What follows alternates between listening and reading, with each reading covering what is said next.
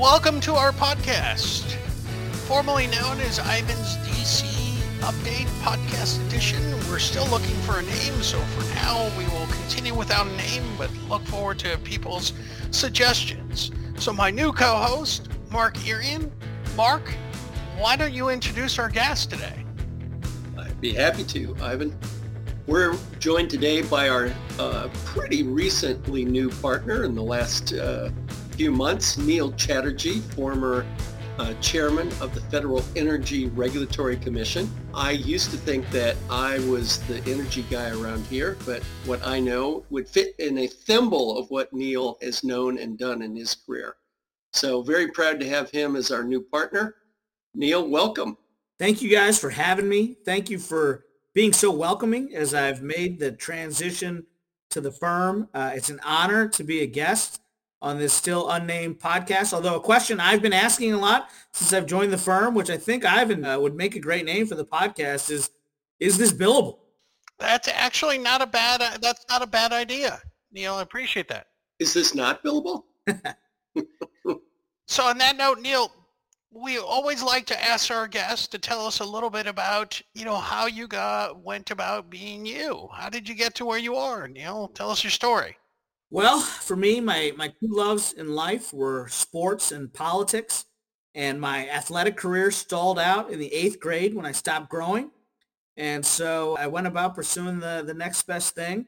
Went to college, went to law school, business school. I was in business school on September 11th, 2001. Made the decision that day that I wanted to do something to serve my country. Uh, my best friend from business school wound up getting a job with then U.S. Congressman representing the Cincinnati area, Rob Portman, who is now two-term U.S. Senator representing Ohio. He got a job with then Congressman Portman. I had to come back, finish law school, got married, uh, was prepared to take a job at a firm uh, in Cincinnati, Ohio, uh, and live in northern Kentucky. When I came to visit my friend in Washington, saw the work he was doing and asked him, how do I get to be a part of this? How do, how do I uh, uh, serve my country in this capacity? He said, Neil, nobody cares that you went to law school, that you went to business school. You have no experience. Uh, the best we can do, Congressman Portman is on this really prominent committee, the House Committee on Ways and Means. We can get you an internship on the House Committee on Ways and Means. And so my wife and I packed up. Uh, we moved to D.C.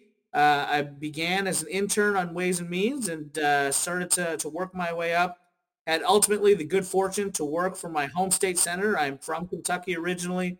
Uh, Mitch McConnell, during a time he was serving as minority leader in the Senate. He would go on to serve later as majority leader. Had an incredible experience there, getting to work uh, at the highest levels of the Senate. And then Leader McConnell was gracious enough to help me get appointed to the Federal Energy Regulatory Commission, where I served for nearly five years as both a commissioner and chairman. It's been a great run to date, and I'm really looking forward to building upon the experiences I've had, the people I've met, and what I've learned here at Hogan Lovells. Terrific. Well, we're we're flattered that you chose to continue your journey with us here uh, at Hogan. So again, welcome, Neil. So um, you know, Mark, I, I've in in conversations. I don't know what you're hearing from clients, but in in most of the conversations that I'm having right now, you know, the question you know, that I think dominates Washington, D.C. today is, you know, are Democrats truly toast? I mean, things just look bad, right? If, you know, as a, as a Democrat, it's a de- depressing time. You know, um, what are your thoughts on what's going on? Well, I certainly think you're right that that, that is the uh, sort of the arc of the conversation right now, that it's almost unrecoverable. I mean, so much so that they're yeah, talking about who replaces Biden on the ticket, and he has to issue a you know statement saying he's from the White House that he's definitely running. But I, you know, I really think that this is a a media-driven narrative, and that things could could turn around really quickly because you, you always have to look at the you know the fundamentals and yeah there's plenty that has gone sideways uh, for the administration but you know, it, in, in just a few months, you know, long before the midterm elections, people are going to sit back and, and kind of think about things in terms of how it affected their lives, right? COVID maybe is in a much different place. We've already surpassed the goal of 70% vaccination rates, and now we've got boosters. A really critical infrastructure bill has been passed that we've been talking about for decades, really. And eventually people are going to start seeing that. There'll be some kind of reconciliation bill, and I don't think anyone's going to care what size it actually ends up being. Ivan, you and I have taught you. You taught me this. You know, one of those simple little things in there is you know caps on the cost of diabetes insulin. Yeah, that's going to change a lot of people's lives. That's that's a pocketbook issue. And I, you know, I even think, and I'd be interested in Neil's view on this, since gas prices this month have been such a, a high topic. But Democrats have to not be afraid to talk about certain things. Did you know, Neil? You could verify if this is true. America is producing more oil than it's ever produced, even more than it did pre-pandemic. Uh, you know, 2019, I think it capped out at 11 million barrels a day. It's at 13 million barrels a day. But I've never once heard Biden talk about that. You know, instead he's taking it on the chin that he's somehow kneecapping, you know, American oil production. But what what are your views? Yeah, look, I think that's one of the challenges that the administration and congressional Democrats are facing right now is how to message through this difficult period. You mentioned COVID and and the struggles there. But, you know, the election is a year from now. And I, for one, am, am cautiously optimistic and am really hopeful that we will have begun to really turn the corner on the pandemic and start to return to normal life by the time the election rolls around. But I think inflation and high prices, particularly reflected at the pump, that is the most visible demonstration of inflation in my view, because we see the billboards at the price of gas everywhere and they're sensitive and more probably acute to the price of gas than say the price of a gallon of milk. And and this is a real tough position for the administration where they find themselves on a global stage saying that we need to move away from fossil fuel generation, but then domestically taking it on the chin for the price of gas. And the answer to that is, of course, more production, which kind of goes counter to the message that they're trying to broadly send. So they can't convey the message that they hope to, which is that that production is at a high and that you know there, there's optimism with America's energy future. And I think that's just one of the challenges that comes with governing. And I think when you have all the levers of government, people want to blame you for whatever is taking place. And I think with the challenges posed by the pandemic, by inflation, a sense that the economy is is struggling, the sense of anxiety that people have, they're taking it out on the party in power. We saw in the Virginia election, a blue state flip to uh, not just a Republican governor, but lieutenant governor, attorney general, and state house. But then in New Jersey, a D plus 16 state, which was a near miss for the Republican candidate for governor who invested almost no money in the race. You know, these are certainly difficult indicators for, for Democrats and the party in power. As a Republican, uh, I'm certainly optimistic about the prospects for Republicans prevailing in the midterm elections. That said, I think Democrats and the administration do have time and, and we'll see what they do with their policies to try and turn the narrative around. And then Republicans also have to be sensitive. You know, there's three names that still haunt me to this day. Christine O'Donnell, Sharon Angle, Todd Akin. Republicans have to make sure they have electable candidates in these House and Senate races so they can take advantage of you know, sort of the resurgence in the suburbs that we're seeing in some areas that seem to indicate Republicans are poised to come back into power at the congressional level. You know, I do think that one of the sort of regular, most predictable parts about Washington, D.C. is that you will get your turn at being done as a political party. It just happens, right? They're just, you know what, like after an election, everybody wakes up and they're like, oh, they're going the way of the Whigs. They're like, they're, they're just unrecoverable right? So I think that's, you know, like we, we tend to fall into these deep sort of self-fulfilling conversations about where parties are, um, when in fact it's never as good as you think it is when you win, and it's never as bad as it is when you lose, right? Um, you know, so I think, you know, so I think the thing that resonated the most with me, Neil, that you said is, you know, that for the most part, the public has been angry at who whoever has been in charge for a while now right? Like so i'm just going to throw this out there. Is you know is it possible that in mm-hmm. fact the public for like the last two decades has just been so fed up with whoever's in charge that they just toss out whoever's in charge yet the party that wins takes the wrong message. They say aha they finally agree with us right? Because if you, you there's been some pretty big pendulum sh- shifts right? Some of them bigger than others right? Like so what happened in new jersey what happened in virginia you know yeah i mean that was a close call but it wasn't a thumping a thumping was 2009 when we lost when Democrats lost Virginia by like double digits and Chris Christie became governor of New Jersey. That was a year after Barack Obama got elected. That was a thumping right? That was a thumping. And and yes, in fact, at that time, I remember people saying like, okay, New Jersey's finally turning the corner. Virginia is, you know, is coming back home. So I think a lot of these trends, I think politically, we tend to exaggerate their their actual meaning. And I think for clients, you know, for clients thinking about how to navigate these waters, you know, I think it's just important to understand what your objectives are, understand that things are going to change, but that you have to keep pushing forward and things things that are happening. Last thing I'll say, regardless of what you think about Joe Biden and regardless of what you think about uh, uh, about the Donald Trump administration, right? Like we hadn't seen this much stuff happening legislatively in a long time in Washington D.C. So yes, very unpopular. Yes, the whole nine yards. But we've passed laws. We've passed big laws. You know, we've passed big tax cuts. You know, the, the, the substance has been different, but the one thing that we now have are pieces of legislation moving through Congress that actually our clients can actually get, you know, get to to to solve their issues. May not be popular out there, but it's it's a it's a vehicle. Yeah, there's a lot there, Ivan. I'm going to try my best to quickly respond to, but I think you made some incredible points there.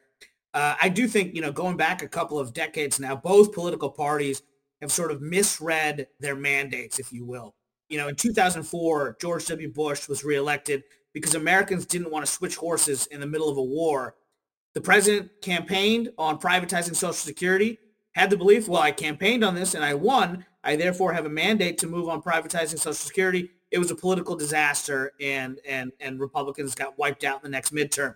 Fast forward to President Obama. You know, on inauguration day, 2009, January 20th, President Obama had a 74% approval rating. Half of Republicans were rooting for him to succeed because I think the country truly did want to eradicate our original sin of slavery and civil rights. And we wanted the first African-American president to succeed. President Obama was largely elected on who he was not so much on the the platform that he ran on. And so when he tried to enact some of the policies that he thought he had a mandate to move on, the party paid a price. Similarly, Joe Biden was elected in a lot of ways. Uh, I think Congresswoman Abigail Spanberger put it perfectly. He was elected to be normal and restore calm, not to be FDR. And I think now uh, his party is being punished because they're pursuing policies that they perhaps didn't have a mandate for. Interestingly enough, the one recent presidential candidate that actually correctly read his mandate was was President Trump. You know, he did primarily what he campaigned on and, you know, was defeated, you know, I think more because of the manner in which he comported himself, not necessarily because of the policies uh, he pursued. So it'll be interesting to see what going forward. I actually tried to convince myself uh, on January 5th when the special elections happened in Georgia that in a lot of ways the worst thing that happened to Chuck Schumer and, and, and President-elect Biden at the time on that day was the Georgia runoffs gave total control to, to Democrats. A 50-50 Senate, a four-vote margin in the House, really, really tough to get anything done. I'm wondering if Democrats would be in a better position politically right now if they had a Republican Senate majority to sort of, you know, shadow box with. Instead, they have all these expectations.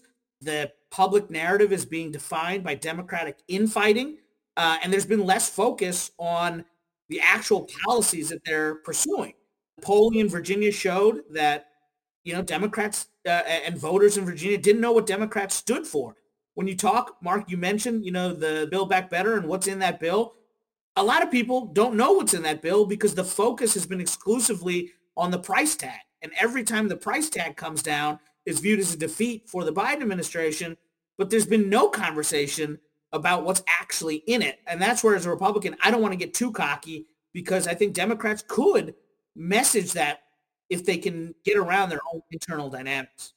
Well, I, I think you you both have said some really important things. And I, I think the corollary to, you know, whatever party is in power is going to get punished, you know, while the nation is so evenly divided, is that the party that, you know, does more eh, could get punished harder. You, you get you get more in trouble for what you do than what you don't do.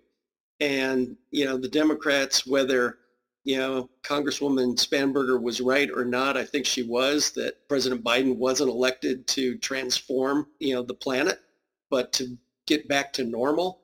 The Democrats have done a lot of stuff. So if you're going to do a lot, and this is why what we always tell our clients, uh, right, Ivan, you know, that's why we have a government relations and a public affairs team as part of our, our team here, is you've got to get the messaging right as you said, Neil, no one knows really what's what's in the uh, the Build Back Better plan. But if you could break it out to something like what it's going to mean for diabetics uh, and the cost of insulin, uh, it would make a difference. You got to not be afraid to say you're producing more oil than any president in history.